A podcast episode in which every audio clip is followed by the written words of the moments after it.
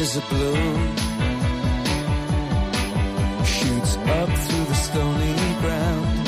There's no room. No space to rent in this town. You're out of luck. And the reason that you had to care, the traffic is stuck. And you're not moving anywhere. Comienza en Radio María Sexto Continente. Con el obispo de San Sebastián, Monseñor José Ignacio Munilla.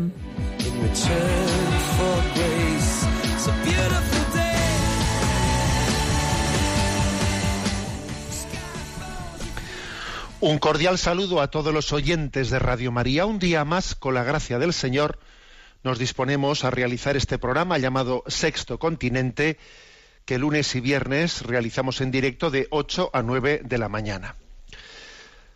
Antes de ayer enviaba a las redes sociales un mensaje que alguno de vosotros ha pedido que, que, que desarrolle o explicite un poco más, ¿no? Y el mensaje así, de esos que tiene contenido un poco, digamos, cifrado, ¿no? Dice, tres deformaciones geométricas que debemos evitar. Círculos viciosos, triángulos amorosos y mentes cuadradas.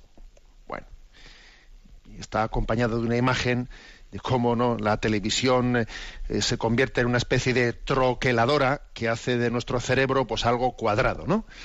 Tres deformaciones geométricas que hay que evitar: círculos viciosos, triángulos amorosos y mentes cuadradas. Y alguno me decía, ¿no se podría un poco explicitar esto? Bueno, brevemente. Círculos viciosos, sí, porque es obvio que uno de los grandes retos de nuestra cultura es liberar nuestra libertad esclava. Nuestro mundo, que tanto ensalza la libertad hasta idolatrizarla, está lleno de adictos. Este mundo que, eh, que proclama libertad, libertad, lo que hace es esclavizar, esclavizar. ¿eh? Círculos viciosos. Estamos eh, adentrados en círculos viciosos de los cuales nos es muy difícil salir. Decía San Agustín que de la pasión nace la voluntad pervertida, de servir a la pasión nace la costumbre y de la costumbre no combatida surge la adicción. Luego hay una gran batalla, una gran batalla para liberar nuestra libertad esclava y romper con los círculos viciosos del placer en el que el hedonismo es nuestro propio carcelero. Segundo, triángulos amorosos. Primero, círculos viciosos. Segundo, triángulos amorosos. Porque estamos llamados a, la, a ser fieles a la vocación, a la esponsalidad para la que nuestro corazón ha sido creado. Sí, el sentido de nuestra vida es aprender a amar correctamente, con abnegación, con constancia, con fidelidad. Para eso hemos sido creados. Hemos sido creados en un proyecto de amor fiel. Esto es, esto es básico, ¿no? Esto es básico. Y entonces en esta vida hay que hacer una opción entre honradez e injusticia, entre fidelidad e infidelidad. Es así. O sea, no se puede servir a dos señores. Nuestro corazón tiene que ser indiviso en el matrimonio, en la vida consagrada, en, la soltería, y en cualquier situación en la que nos encontremos, estamos llamados a tener un corazón indiviso, que no juegue eh, con dos barajas, fuera triángulos amorosos. Y en tercer lugar, no también a las mentes cuadradas. Es otra deformación geométrica. Ojo con las mentes cuadradas, porque la búsqueda de la verdad requiere de la humildad como disposición básica. Es básico. ¿eh? Aquí no vale ser cuadrado, pues puede ser entendido en el sentido de una actitud orgullosa, terca, de amor propio, propia de aquel que se aferra a su parecer, no, no por verdadero, sino por suyo, ¿eh? decía San Agustín. Algunos se aferran a su parecer no por verdadero, sino por suyo, porque mantenella y no enmendalla, ¿no? O es decir, ojo con eso. eso. A eso se llama tener una mente cuadrada. Nosotros no, en la visión, en esa visión de que buscamos la plenitud de la verdad, tenemos que tener la actitud humilde, humilde, ¿eh? de quien sabe que nuestro conocimiento de la verdad siempre es parcial. y, el Señor nos, nos, lo irá descubriendo poco a poco. Es mucho más lo que nos queda por conocer que lo que conocemos. Ojo que fue Santo Tomás de Aquino, ¿eh? y, no, y, no, y no otro, Santo Tomás de Aquino el que formuló esa frase, temo al hombre de un solo libro. ¿Mm?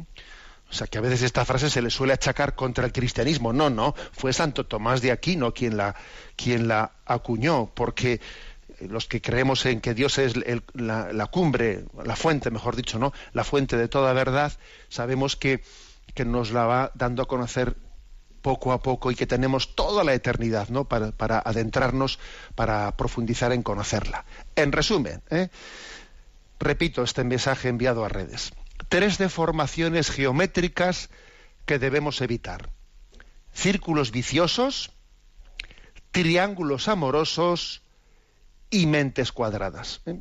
A veces en las redes sociales, pues el hacer así, digamos, una de estas proposiciones que suena jeroglífico, nos sirve para, para hacer pensar, para cuestionarnos, que eso de hacer pensar, pues es, es, yo creo que algo básico en esta sociedad en la que nos quiere como borreguillos, como borreguillos, pues eso, absolutamente eh, introducidos en el pensamiento único. Bien, pues este programa de Sexto Continente eh, tiene también la característica de interactuar con vosotros, como ahora mismo estaba comentando, a través de las redes sociales, la cuenta de Twitter y de Instagram con el nombre arroba obispo Munilla, el muro de Facebook que lleva mi nombre personal de José Ignacio Munilla y una página web multimedia en ticonfío.org en la que tenéis pues todo ahí enlazado, todos los recursos pues están a vuestra disposición. Y los programas anteriores los tenéis tanto en el podcast de Radio María como en el canal de iVox que lleva el nombre de Sexto Continente. Bien, hecha esta entradilla. Eh, ¿De qué tema, qué tema principal quiero desarrollar en el programa de hoy? Bueno, hoy es 5 de marzo y como el 8 de marzo jueves eh, está convocada esa huelga internacional feminista, etcétera, pues me parece que una palabra de discernimiento es oportuna. ¿eh? No es función de la Iglesia pronunciarse sobre el tema de las huelgas, ¿eh? no es esa la función. Pero sí creo que es función de la Iglesia discernir sobre las causas las causas que se juegan eh, detrás de una, de una huelga. Eh, insisto, a ver, no es función de la Iglesia pronunciarse sobre una convocatoria a la huelga. No, pero sí estamos llamados a discernir sobre qué es lo que está en juego. ¿eh? ¿Qué es lo que está en juego? Por lo tanto, quisiera hacer unas reflexiones y las comparto con vosotros. A ver, el movimiento feminista, ¿hasta qué punto, hasta qué punto conjuga o no conjuga con, el cristianismo. Ese movimiento feminista internacional, ¿eh? tal y como ahora lo vemos, conjuga o no conjuga con la causa cristiana. Es obvio que hay, que hay que distinguir que hay distintos feminismos y es obvio que en esa convocatoria de la huelga internacional feminista se han mezclado ¿no? la causa de un sano feminismo y de un feminismo manipulado por la ideología de género. El monseñor, monseñor Reiz, obispo de Alcalá de Henares, publicaba una carta estos días en la que eh, pues ha hecho un poco como el esfuerzo de, mostrar, eh, ni siquiera comentar, vamos, sencillamente mostrar cómo en la convocatoria de esta huelga del día 8 están incluidas pues no únicamente las causas, ¿no? digamos las reivindicaciones de un sano feminismo, sino también están mezcladas con él pues lo que se llama las reivindicaciones de un feminismo de género. Eh, pues eso, eh, todo lo que supone pues el aborto libre y gratuito, las causas del lesbianismo, bisexualismo, etcétera, etcétera, etcétera. Todo ello está mezclado. Porque, este es el punto de partida para mi reflexión, hay que distinguir entre, entre eh, qué es lo que se entiende por feminismo. Ayer, por ejemplo, que celebrábamos tercer domingo de Cuaresma, pues, por ejemplo, en la, en la liturgia, en las peticiones de la litúrgicas, en muchísimas parroquias, pues que se, se suelen servir de determinadas subsidias litúrgicas, por ejemplo, del Centro de Pastoral Litúrgico de Barcelona, etcétera, una de las peticiones que hicimos en la, en la Eucaristía fue la siguiente. Por las mujeres de nuestro país y de todos los países, que en todo lugar reciban un trato de igualdad y de respeto, y que desaparezca todo tipo de discriminación.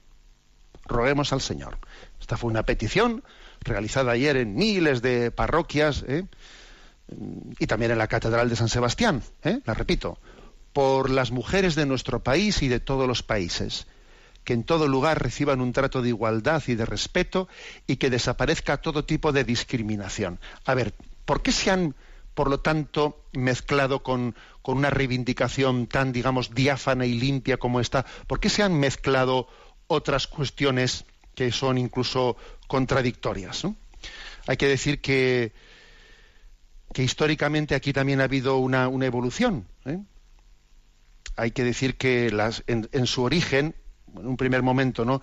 Eh, muchas de las corrientes de este feminismo que intenta integrar, que intenta procurarnos la igualdad de los derechos entre los varones y la mujer, no niegan ¿no? las diferencias fisiológicas y genéticas que existen en, pues en, el, en el ser humano. Reconocen que la naturaleza ha hecho diferente al varón y a la mujer y que existe, por lo tanto, comportamientos, entre ellos los sexuales, que se ajustan y amoldan a estas características. ¿no? Los primeros movimientos feministas buscaron la igualdad jurídica y legal, el derecho al voto, a la educación, a la participación en todos los ámbitos sociales. Han luchado por conseguir un trato justo y sin discriminaciones. Pero hay que decir que ya en la década de los 60 el movimiento feminista de alguna manera se, se extiende, se extiende un feminismo que podíamos llamar de género, que establece que la igualdad entre entre que tiene que existir una igualdad absoluta entre hombres y mujeres en el sentido antropológico de la palabra. ¿Eh? Entonces se suele distinguir aquí dos tipos de corrientes. Yo lo, yo lo suelo llamar así personalmente el feminismo, el feminismo femenino y el feminismo de género. ¿eh? Algunos le llaman el feminismo de la diferencia y de la complementariedad y el feminismo del igualitarismo. ¿eh? El feminismo de la diferencia y de la complementariedad antropológica reivindica la igualdad de derechos entre varones y mujeres, sin negar las diferencias que entre ellos existen desde el nacimiento. Y el feminismo del igualitarismo, en cambio, establece que hombres y mujeres son iguales y que las diferencias existentes entre ellos se deben no a factores biológicos, sino sociológicos. El feminismo de género o del igualitarismo antropológico lo que hace es negar, negar que exista una diferencia entre el hombre y la mujer que venga de naturaleza y que por lo tanto no exista esa complementariedad binaria entre el hombre y la mujer. Es el llamado feminismo radical o feminismo de género. Bueno, entonces distinguir creo que es que es muy muy importante y muy clave, ¿no? Para poder para poder eh, poner luz, eh, eh, a la luz de la doctrina social de la Iglesia sobre lo que es el movimiento feminista. Bueno, pues si os parece, yo voy a hacer una, alguna breve reflexión a este, a este respecto. Bueno, mm, es obvio, es obvio que, que existe, ¿eh? existe a nivel, es verdad que hay grandes diferencias entre unos lugares y otros en el mundo, hay grandes diferencias, pero es, es obvio que existe un problema de fondo, que el abuso hacia la mujer existe, ¿eh? que existe un abuso que nace desde una concepción machista en la que en la que esa, eh, ese abuso de la fuerza y del poder por parte del hombre o de ciertos hombres se convierte en un pecado en un pecado contra la mujer y creo que también por nuestra parte eso requiere eh, requiere una, un discernimiento de dónde nace eh, de dónde nace ese pecado creo que tenemos que discernirlo. ¿eh? Es obvio que, que Dios nos ha creado con la misma dignidad al hombre y a la mujer, pero ha habido eh, en el desarrollo de la historia pues una verdadera, digamos, eh, visualización de ese pecado de abuso. ¿De dónde nace? Pues yo diría que desde el punto de vista de la antropología filosófica, pues es que es obvio que cuando se dice que el hombre es un animal racional, el ser humano es un animal racional, si vivimos a nivel no racional, sino vivimos más, bien nuestra vida al nivel meramente animal, de ahí fácilmente se generan unas relaciones machistas que están basadas en la ley de más fuerte. Es como trasladar la ley de la selva, ¿eh? la ley de la selva, a nuestra relación social. El hombre tiene más fuerza física que la mujer. ¿eh? el macho que la hembra. Si esto lo trasladas, ¿no? Si esto que ocurre en el reino animal lo trasladas a las relaciones sociales, pues lo que se deriva de ahí es que, que existen unas relaciones humanas animalizadas en las que existe un abuso del hombre hacia la mujer. Si a esto se le añade que existe un rechazo eh, en nuestra cultura secularizada de la religiosidad, pues es más fácil que las relaciones estén animalizadas, porque la religiosidad precisamente lo que hace es superar ¿no? nuestra condición meramente, ¿eh? Eh, meramente irracional para que el hombre se valore no ya por su fuerza física, sino por su altura moral. O sea que este, esto está de fondo. Añádese que, el, pecado original, el pecado original todavía ha llevado más adelante, ¿no? Esta fractura, esta fractura de partida antropológica. El pecado original nos recuerda en el Génesis cómo después de ese pecado original se produce una especie como consecuencia del pecado, una especie de sometimiento de la mujer, dice Génesis 3:16, hacia tu marido irá tu, apetencia y él te dominará. O sea, es decir, que la escritura nos revela que la dominación del hombre sobre la mujer es consecuencia del pecado original. ¿Eh? En esta situación se pierde la igual dignidad en, la que el hombre creó al hombre y a la, mujer en su diseño originario. Por lo tanto, luchar contra el pecado es luchar también contra, contra ese sometimiento y esa desigualdad. Esto como punto de, eh, partida, digámoslo claramente. Eh. La causa cristiana lucha contra esa especie de animalismo en la relación del hombre y la mujer, lucha contra esa consecuencia ¿no?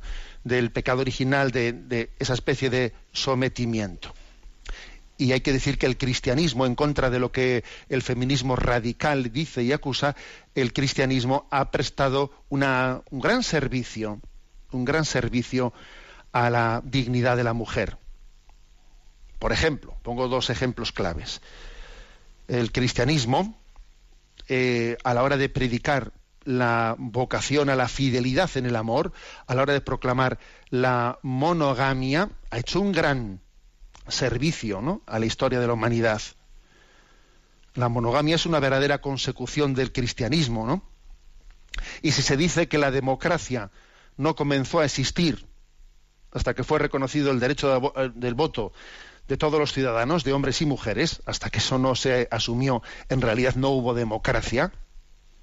Y lo mismo hay que decir que la monogamia es el ABC de la lucha por el reconocimiento de la dignidad de la mujer porque detrás de la poligamia contra la que el cristianismo tanto ha luchado, obviamente hay una utilización de la mujer de una manera indigna, una minusvaloración de la mujer, ¿no? El hecho de que alguien pueda tener cinco mujeres reduce a la mujer a una condición de casi de objeto. La gran contribución, por lo tanto, del cristianismo a la dignificación de la mujer es clave en este tema. Lo mismo que con el tema del rechazo del divorcio cuando Jesús en el Evangelio dice esas palabras, ¿no? Quien repudia a su mujer y se case con otra, comete adulterio contra aquella, y si ella repudia a su marido y se casa con otro, comete adulterio. Jesucristo está exigiendo la fidelidad matrimonial al mismo nivel a la mujer y al hombre. Y por lo tanto les equipara en sus derechos y en sus deberes. Es así. ¿eh? Esta es la gran contribución ¿eh? del cristianismo a esa igual a esa igual dignidad entre el hombre y la mujer, tanto la monogamia como el rechazo del divorcio poniendo al hombre y a la mujer al mismo nivel. Y, es obvio que, en la historia, tanto de la sociedad civil como de la Iglesia, pues ha habido, eh, ha habido dificultades muy grandes, ¿no? Y eh, hoy en día sorprendentes a la hora de reconocer esa dignidad de la mujer. Pues, por ejemplo, ¿no? El hecho de que se haya tardado tanto, ¿no? En reconocer el derecho del voto de la mujer al voto. En España hasta el año 1931 no se reconoció el derecho al, voto de la mujer. Y ojo, que fue del primer país latino en reconocerlo, fue España. ¿Sabéis que en Suiza, en Suiza, no se ha reconocido el derecho de la mujer al voto hasta el año 1971? En Suiza, fíjate tú. Bueno, entonces es, obvio que, que, está, o sea, que, que existe, por lo tanto, pues una reivindicación feminista o femenina, ¿eh? o sea que la palabra feminista tiene, obviamente puede estar contaminada de lo que entendemos por un feminismo radical, pero existe una, una causa femenina, feminista, que es, que es verdaderamente digna, que es digna y que es auténtica y es, y es verdadera. Y hay que decir que también en el seno de la Iglesia, aunque hemos partido, aunque partimos de ese concepto antropológico, teológico, que dignifica al hombre y a la mujer al mismo, al mismo tiempo, porque, porque ve que en ellos existe una complementariedad, que Dios nos creó el uno para el otro, pues también hay que decir que en nuestra historia, pues ha habido factores, ha habido errores que nos han podido dificultar ¿no? la, puesta en práctica de esto. Pues, por ejemplo, Tertuliano en el siglo III negó a la mujer el derecho a enseñar en las iglesias y lo hizo condicionado por la interpretación de algún texto de San Pablo que aplicaba literalmente, sobre todo lo hizo por una actitud reactiva hacia las sectas gnósticas mm, que tenían una especie de presencia femenina y entonces él reaccionó contra los gnósticos y se cometieron errores, ¿no?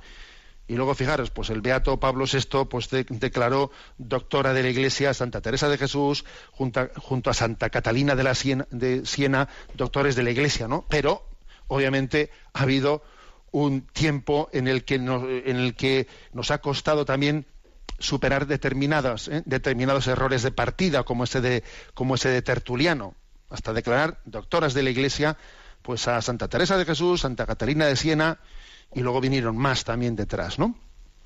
Porque también cuando Jesús dice, yo os enviaré el Espíritu Santo y Él os irá iluminando poco a poco el sentido de las palabras que yo os he dicho. Bueno, pues ahí también, obviamente, hay un proceso increscendo, ¿no? Y San Juan Pablo II, San Juan Pablo II, pues el miércoles de ceniza del año 2000, en aquella famosa liturgia del año 2000 en el que él quiso también pedir perdón pues por los, pecados cometidos en la historia, en la sexta, en la sexta petición de perdón, dijo lo siguiente. Oremos por todos aquellos a quienes se ha ofendido en su dignidad humana y cuyos derechos han sido vulnerados. Oremos por las mujeres tantas veces humilladas y marginadas y reconozcamos las formas de connivencia de las que también se han hecho culpables muchos cristianos. Hizo aquella petición solemne de perdón el miércoles de ceniza del año, del año 2000. ¿Mm? Bueno, pero mm, dicho esto, dicho esto quiere decir que a la hora de discernir, de discernir, tenemos que ser capaces de ver cuál es la causa justa y en qué momento esa causa justa se ha mezclado con determinadas, ¿eh? con determinadas falsas causas que en el fondo van en detrimento de la propia mujer, de la propia mujer, porque el feminismo radical o el feminismo de género tiene como víctima a la propia mujer y tiene como víctima a la verdadera causa femenina. Es curioso, ¿eh? Cómo el demonio puede hacer que la meter un gol desde las propias filas, porque hay que decir que el, que el feminismo al, al haber asumido la ideología de género, pues de alguna manera se ha hecho eh, pues una especie de alakiri, como se dice, ¿no? Bien, pues vamos a tener un momento de, de oración, invocando a María, nuestra madre, que, no hay modelo femenino pues, más, más ensalzado que, el de María, nuestra madre. Un detalle, eh, hay que decir que en esta semana mm, el Papa Francisco nos ha dado una sorpresa, Y la sorpresa ha sido la de la declaración de una nueva fiesta litúrgica para el calendario litúrgico. Santa María, Madre de la Iglesia. Es una fiesta, una memoria que la Iglesia celebrará el día siguiente de la solemnidad de Pentecostés. O sea, el lunes, el lunes al día siguiente de Pentecostés se celebrará la fiesta de Santa María, Madre de la Iglesia. ¿eh? Es una hermosa noticia. Fue el Concilio Vaticano II el que declaró a María como Madre de la Iglesia. Ahora pasará a ser no solo una declaración de un concilio, sino la celebraremos litúrgicamente en ese día. Lo escuchamos Ave María, Verbum Panis, una interpretación en honor a esta, a esta nueva advocación, María, Madre de la Iglesia.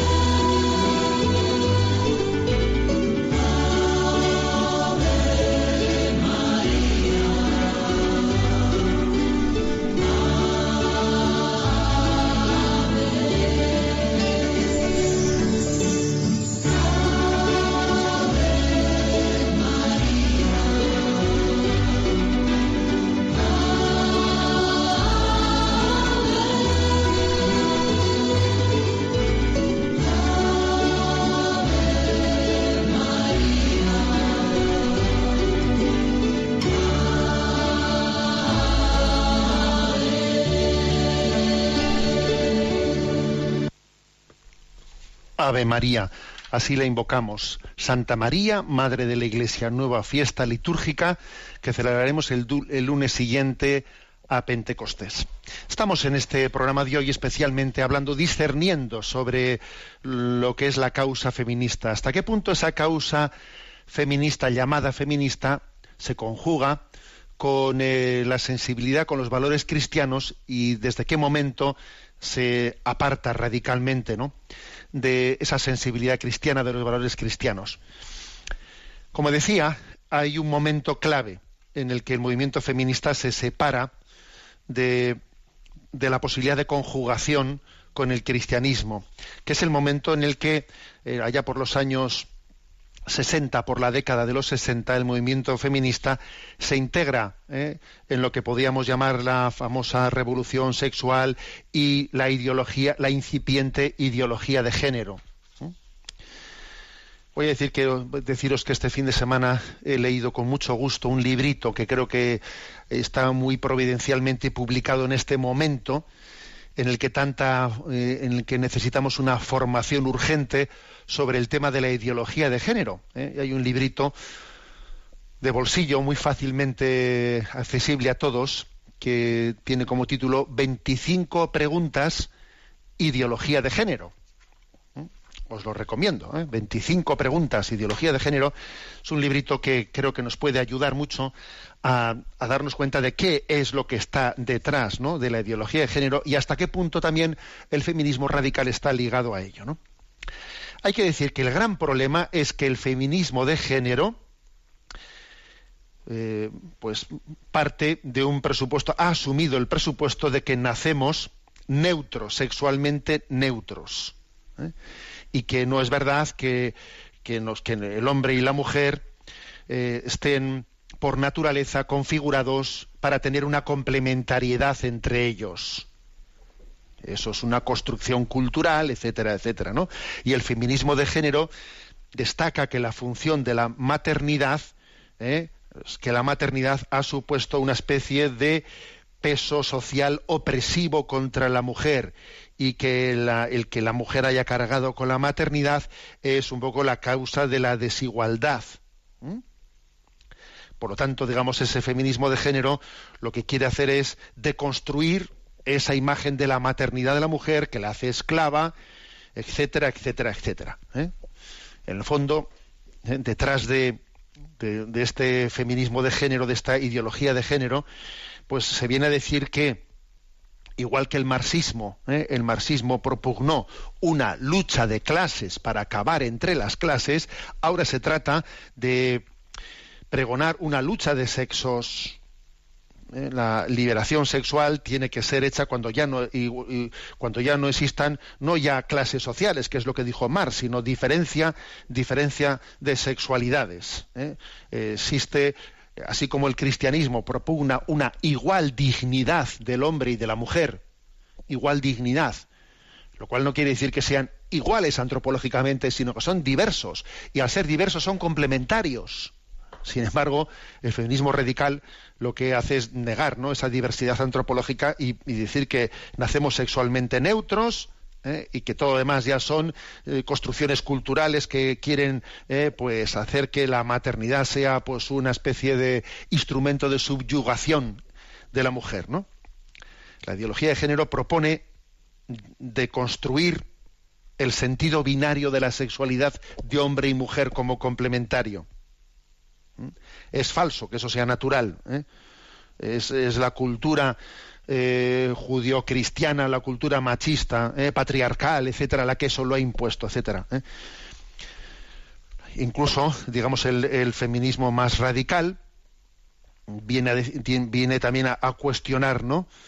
el, el hecho religioso y dice nada, incluso hay una hay algunas citas que luego son que son increíbles, ¿no? Como que dice que incluso que han sido eh, los credos y las enseñanzas religiosas las que más han oprimido a la mujer y, y proponen también una nueva imagen de Dios como Sofía, como sabiduría, sustituyendo al Dios masculino con el Dios con la imagen femenina. Bueno, todo esto, digamos, está un poco pesando en esta ideología de género que se ha vuelto contra la propia mujer. Sí, ¿eh? digo que se ha vuelto contra, contra la propia mujer, porque sin duda alguna lo que más dignifica a la mujer, pues es el don de la maternidad. Vamos a ser, claros, lo que más dignifica a la mujer, pues es ese don tan grande que ha recibido, en el que, en el que no, pues es incomparable en esa capacidad que tiene para, pues para ser custodia del don de la vida y es la transmisora de la vida y de la esperanza del futuro. Cuando, cuando se, se intenta ¿no? pues, eh, eh, eliminar tal, tal factor como el, uno de los elementos claves ¿no? de la dignidad de la mujer, obviamente entramos en una crisis tremenda. Y se ha llegado, ¿no? Se ha llegado a, contradicciones tan grandes como las siguientes, como el hecho de que el movimiento feminista radical, pues para que la mujer sea liberada del peso de la maternidad, ¿no? reivindique reivindique pues la anticoncepción y el aborto. Y de la anticoncepción, ¿qué es lo que se ha derivado con el paso del tiempo? Pues lo que se ha liberado es pues una forma de sexualidad en la que el sexo separado del amor, el sexo separado del amor ha terminado haciendo pues de la mujer un instrumento de placer. Y cuando se ha, eh, cuando se ha desligado la sexualidad de la responsabilidad de la procreación, de ahí se ha derivado una sexualidad meramente como instrumento de placer y ahí fijaros todo lo que es la industria increíble ¿no? de la pornografía en la que obviamente la mujer ha, sido reducida a una categoría de objeto de un Kleenex ¿no? para eh, pues para satisfacción de los que están enfrente es increíble no como no nos damos cuenta de, de lo que se ha derivado o por ejemplo la causa del aborto teóricamente una de las causas pues en las que la mujer defendía ¿eh? su libertad frente a la, ¿eh? a la, maternidad que le subyuga y le, y le esclaviza. Pues fíjate, el aborto se ha convertido en la tumba, ¿eh? en la tumba de la mujer, porque podemos decir que en este momento en el mundo hay cientos, cientos, de millones de mujeres menos que de hombres porque el aborto se ha convertido en, en, un instrumento selectivo de manera que en países como China, como India y en muchos países también de Europa del Este y otros lugares se utiliza el aborto para que no nazcan niñas, no nazcan niñas. Entonces, fíjate, era instrumento de liberación y se ha convertido en la tumba de la propia mujer. Fíjate, ¿eh? hasta qué punto, hasta qué punto a veces nos podemos llegar a meter un gol en propia meta, ¿no? La supuesta liberación, esa causa liberadora de la mujer ha sido ha sido el fruto, la fuente de la mayor esclavitud, de un auténtico genocidio femenino. Hay un genocidio femenino en esa utilización del aborto contra la propia mujer. Claro, y una vez que has puesto en marcha el, aborto como causa, como reivindicación femenina, ahora como dices, bueno, se puede abortar por, por cualquier otro motivo, pero si, si es mujer no se puede abortar. si has dicho aborto libre, será aborto libre. Ahora ya no hay quien lo pare, ¿no? No podrás justificar que aborto por una causa sí, por otra causa no. Has puesto en marcha, ¿no? Una maquinaria que te, te, te autodestruye, ¿no? Por eso tenemos que, desde, los postulados cristianos, defender un auténtico feminismo, un feminismo femenino, y no un feminismo radical de género destructivo de la, de la propia mujer. Una de las cuestiones claves y, y fundamentales es que nos tomemos en serio, que la sociedad se tome en serio la valoración de la maternidad Occidente necesita urgentemente, ¿no? Eh, pues cuidar, tutelar la natalidad, porque tenemos una crisis, una crisis demográfica tremenda, ¿no? Necesitamos, Occidente necesita una mayor natalidad. Si no quiere, esto es una especie de suicidio demográfico, ¿no? En el que estamos inmersos. Bueno, pues hay que decir que eso supone nunca como ahora la mujer eh, pues tiene un reto tan grande de, revertir esta pirámide, esta pirámide de suicidio, suicidio demográfico, hacia una pirámide de la esperanza, hacia una pirámide del, del futuro. Y para eso supone un apoyo real de la sociedad a la maternidad, a la capacidad de poder conciliar el trabajo con la maternidad, y eso supone un compromiso de todo el mundo, ¿no? Una de las mayores creo que una de las mayores carencias que tenemos es la de que todavía no nos hemos tomado en serio cómo apoyar la maternidad, cómo apoyar las políticas de natalidad. No nos hemos tomado en serio esto. Y yo, tengo mi explicación personal de por qué esto no se aborda. Pues porque los partidos políticos son cortoplacistas. Están pensando en qué medidas políticas tomen que dentro de cuatro años les permitan volver a ser votados. Pero claro, tomarse, o sea, hacer unas políticas de natalidad, esto es una cuestión que uno siembra ahora y no va, y no va a ser capaz de ver los frutos hasta dentro de, unas décadas, ¿no? Porque esas personas no te van a votar inmediatamente, ¿no? Entonces, una de las debilidades de la democracia es que estamos ¿eh? totalmente condicionados por esa especie de necesidad de ser votado dentro de cuatro años. Entonces, ¿qué tengo que decir para que dentro de cuatro años me voten? Ahora mismo el debate sobre las pensiones, parece que pocas personas se atreven a decir, a ver, el problema de fondo es que el sistema de las pensiones no es sostenible si no se reactiva la natalidad. Y para reactivar la natalidad hay que dignificar la maternidad y hay que proteger, ¿eh? y hay que proteger esa gran dignidad de la mujer en su maternidad. Y este es el sano feminismo que dignifica a la mujer. Bien, eh, diferente ¿no? de ese feminismo de género que es el suicidio ¿eh? de la propia dignidad femenina. Estamos hoy celebrando esta proclamación de la fiesta de María, Madre de la Iglesia. El día siguiente de Pentecostés así lo celebraremos. Ave María de Andrea Bocelli.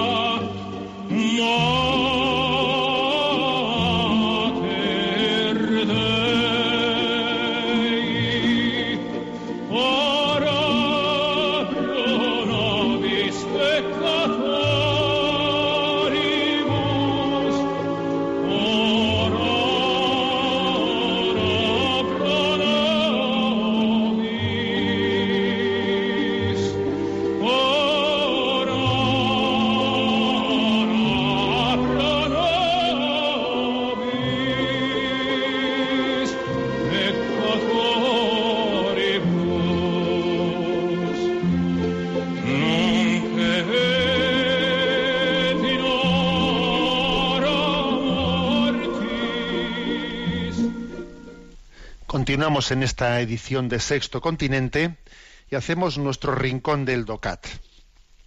Sabéis que cada día reservamos un ratillo para comentar un punto de este pequeño compendio de doctrina social. Estamos en el punto 37.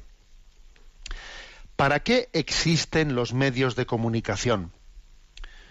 Cuando no es posible, cuando no es posible la comunicación directa, necesitamos de los medios de comunicación como mediadores indirectos de la información y como plataformas de intercambio y de discusión. Los medios de comunicación sirven para formar, informar y entretener, si bien este último aspecto prevalece a veces sobre los demás.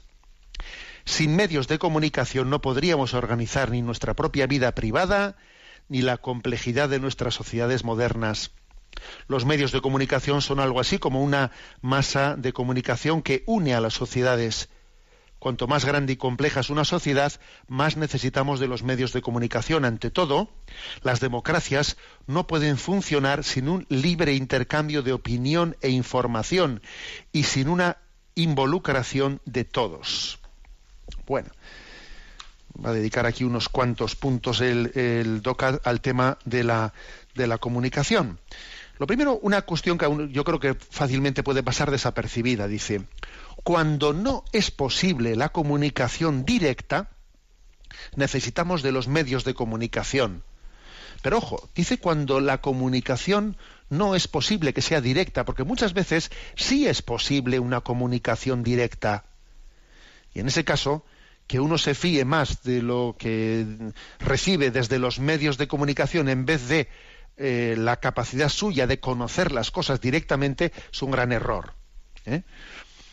Yo suelo, suelo, decir desde la propia experiencia que muchas veces que yo he podido ¿eh? conocer directamente determinadas pues determinados mm, episodios de la vida de la iglesia o, o de la vida social o sea los he conocido directamente incluso he sido protagonista de ellos no y luego veo cómo son transmitidos por los medios de comunicación, dice uno, madre mía, madre mía, eh, a ver, ¿qué riesgo es el que tengamos un conocimiento eh, desfigurado de la realidad? Con lo cual, en primer lugar, creo que tiene que haber, antes de acudir a los medios de comunicación generales, tiene que haber un compromiso también de conocimiento personal. O sea, no utilizar los medios de comunicación como algo cómodo que me dispense de mi obligación de intentar conocer personalmente las cosas. ¿Eh? Ir y preguntar a quien debo de preguntar, etcétera. Esto es algo de lo que uno no debe de dimitir nunca. ¿eh? No debe de, eh, bueno, pues de, darlo por, perdido, la posibilidad de conocimiento directo. Pero obviamente es imposible conocer todo personalmente y la mayoría de las veces tiene, uno tiene que recibir un conocimiento indirecto, ¿no? Desde los medios de comunicación que son totalmente necesarios para, para, que una sociedad tenga, ¿no? tenga esa capacidad de información. Ahora, ¿qué ocurre? Pues que, que es obvio que alguien dijo, la información es poder, es poder, porque el que informa tiene la capacidad de informar pues de una manera, mm, digamos, eh, adaptada a sus intereses y eso es un gran riesgo, con lo cual es importante, como dice aquí, que en las democracias tenga que haber una libertad eh, informativa para compensar ese riesgo de deformación interesada. Es importantísimo que exista una libertad informativa. Y claro, es verdad que hay países, eh, pues eso, como China, donde esa libertad está explícitamente cercenada. Pero ojo, hay países eh, pues en los que hay teóricamente en su, la Constitución se reconoce ¿no? pues la, libertad eh, la libertad comunicativa pero luego vienen eh, en la letra pequeña ciertas concentraciones de, comunicativas de, grandes más media etcétera que pues que por concesiones televisivas por concesiones de espacios tal hace que que la, que la teórica libertad comunicativa en la práctica está concentrada en grandes grupos, en grandes medios. Y esto tenemos que conocerlo, esto es importante conocerlo, porque por lo menos si uno conoce que esa libertad teórica constitucional en la práctica ¿eh? está muy cercenada por concesiones administrativas que se han hecho desde tiene una capacidad también él un poco correctora en la lectura, cuando, cuando está escuchando a tal cadena televisiva, soy consciente detrás de esa cadena quién, qué interés ¿eh? económico, ideológico me está hablando y tengo que tener una capacidad correctora dentro de mí. Por eso, insisto aquí, ¿no? Eh, dice este punto que la democracia requiere ¿no? ese libre intercambio de información. Y cuando no se da, o se da de una manera bastante reducida, pues requiere por nuestra parte una capacidad crítica. Una capacidad crítica. Y también, ya lo hablaremos en otros puntos, el recurso también a las posibilidades que nos dan ¿no? pues eh, los nuevos medios de comunicación, porque hoy en día, gracias a Dios, las nuevas tecnologías nos permiten escapar, ¿eh? escapar en buena medida de esa especie de pretensión de monopolios, de monopolios de grandes compañías eh, comunicadoras. Pues uno a través de Internet puede buscar una fuente, una fuente que no esté contaminada por lo que se te quiere, digamos, transmitir desde los más media, ¿no? Y luego decir lo siguiente, ¿no? Los medios de comunicación sirven para formar, informar y entretener. Bueno, lo de entretener está claro, pues porque estamos en un, en unos, un estilo de medios de comunicación que en gran parte, pues eso, estamos llenos de programas de, de entretenimiento. ¿Eh? Mm, que ante los cuales hay que tener yo, también un ejercicio interior de, autodisciplina, porque esos programas de entretenimiento, si uno no los gestiona adecuadamente, pues pueden llegar a convertirse en una especie de adocenamiento, adocenamiento eh, o sencillamente de, esclavitudes, ¿eh? de pereza, incluso de adicciones, etcétera. O sea, el entretenimiento para que sea sano y equilibrado requiere también de una disciplina que no seamos meramente pasivos, ¿eh? pasivos en ese, en ese consumo del entretenimiento. Y luego con respecto a ese, porque dice que son tres, ¿no? Las finalidades: formar, informar y entretener. Con respecto al formar y al informar, a mí me parece que aquí tiene que haber una, una conciencia muy clara, ¿eh? porque en los medios de comunicación dan cuenta únicamente de lo que acontece, se limitan a, ¿eh? a dar cuenta de ello, o están de alguna manera generando lo que acontece. A ver, las dos cosas están aconteciendo, ¿eh? Las dos cosas. Pero obviamente los medios de comunicación no son asépticos, o sea, no se limitan a, constatar lo que acontece, generan en gran medida también lo que acontece. Son generadores de cultura. Por ejemplo, ¿no? en, el tema de, el tema de la ideología de género a la que nos hemos referido, es obvio que los medios de comunicación están haciendo en este momento un influjo tremendo para que, eh, pues, eh, por determinadas eh, sobrepresencias, sobrepresencias en programas, etcétera y tal, ¿no? de grupos LGTBI, etcétera, se está no únicamente informando, sino se está generando, ¿no? Generando una, una realidad. No se informa de la realidad, se genera una, una realidad desde, desde una presencia mm, política o pactada ¿no? en determinados medios de comunicación. Luego, tengamos en cuenta esto.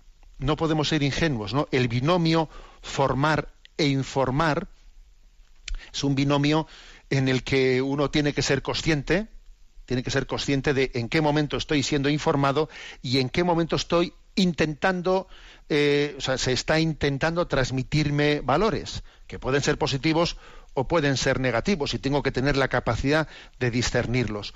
Nunca como ahora fue necesario, han sido necesarios los medios de comunicación, pero nunca como ahora es necesario el discernimiento en su utilización. Discernir, ¿no? En su utilización creo que es uno de los elementos, elementos claves, ¿no? A la hora de, poder eh, de poder mm, ser protagonista y no meramente sujeto paciente ¿no? en los medios de, comunicación. Estamos llamados, eh, como decía también Platón, ¿no? Platón decía que, que un buen libro es aquel que te permite leer entre líneas ¿eh? y sacar tus conclusiones. Un, medio de, un buen medio de comunicación es aquel también que me permite ¿eh? leer entre líneas y sacar y sacar las conclusiones y me permite tener mi capacidad crítica y me permite eh, también generar cultura y ser yo también no únicamente sujeto pasivo sino activo activo de esa de esa comunicación bien lo dejamos aquí y aunque sea muy brevemente tenemos a Rocío, la emisora, y le vamos a pedir que nos presente una de las preguntas que ha llegado al correo, al que podéis hacer llegar vuestras consultas, sextocontinente arroba radiomaria.es. Buenos días, Rocío. Muy buenos días, monseñor. Antonia Prunes del Hospitalet de Llobregat preguntaba, todo lo que está en la Biblia nos enseña algo. Así pues, el total silencio del glorioso San José en el Evangelio, ¿qué significa? Siendo que nos podría haber contado tantas cosas de su relación paternal con Jesús. Gracias y que el Espíritu Santo la ilumine siempre. Bueno, pues estamos en este mes, eh, en este mes de San José, y me parece que la pregunta, pues bueno, pues es procedente, ¿no? ¿Qué hay silencios elocuentes, ¿eh? que dice el refrán, ¿no? Hay silencios elocuentes. Y un silencio elocuente es el de San José. ¿eh? ¿Qué significa el silencio de San José? Pues muchas cosas, pero a mí me, me viene pues aquella sentencia ignaciana. Esa sentencia que dice, el amor se demuestra más en las obras que en las palabras el amor ¿eh? es más inequívoco cuando estamos hablando de hechos que de, ¿eh? pues de, palabras bellas. ¿eh? creo que también tenemos una especie de prevención hacia o reticencia o desconfianza hacia un falso romanticismo que es muy dado pues a expresiones, ¿eh? a expresiones muy propias de quien está camelando, con, expresiones bonitas, poéticas, sí, mucha poesía, pero al final aquí, eh, a la hora de coger la escoba, pues estamos, somos los de siempre, ¿no? O sea, a ver, eh, aquí el auténtico amor es el que se traslada a lo pequeño, a lo concreto. El auténtico amor es el que es capaz de coger la escoba lo digo como una expresión, digamos, eh, significativa, ¿no? Coger la escoba. Eh, es el amor que se traduce en servicio, es el amor que se, se traduce en asumir el puesto más humilde, más humilde de servicio. Aquel que, que nadie lo quiere. El amor, el amor entra siempre por la, por la puerta de servicio. Bueno, esto es lo que yo creo que traduce o trasluce el silencio, el silencio de San José, que es elocuente. ¿eh? Amar es servir. ¿Eh? y el servicio se traduce más en las obras ¿eh? que, en, que en cualquier otra cosa, obras de fidelidad y de constancia. Nos encomendamos a San José en este mes. La bendición de Dios Todopoderoso, Padre, Hijo y Espíritu Santo descienda sobre vosotros. Alabado sea Jesucristo.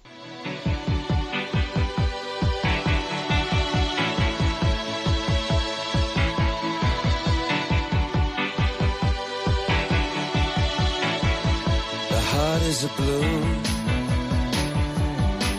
shoots up through the stony ground. There's no room,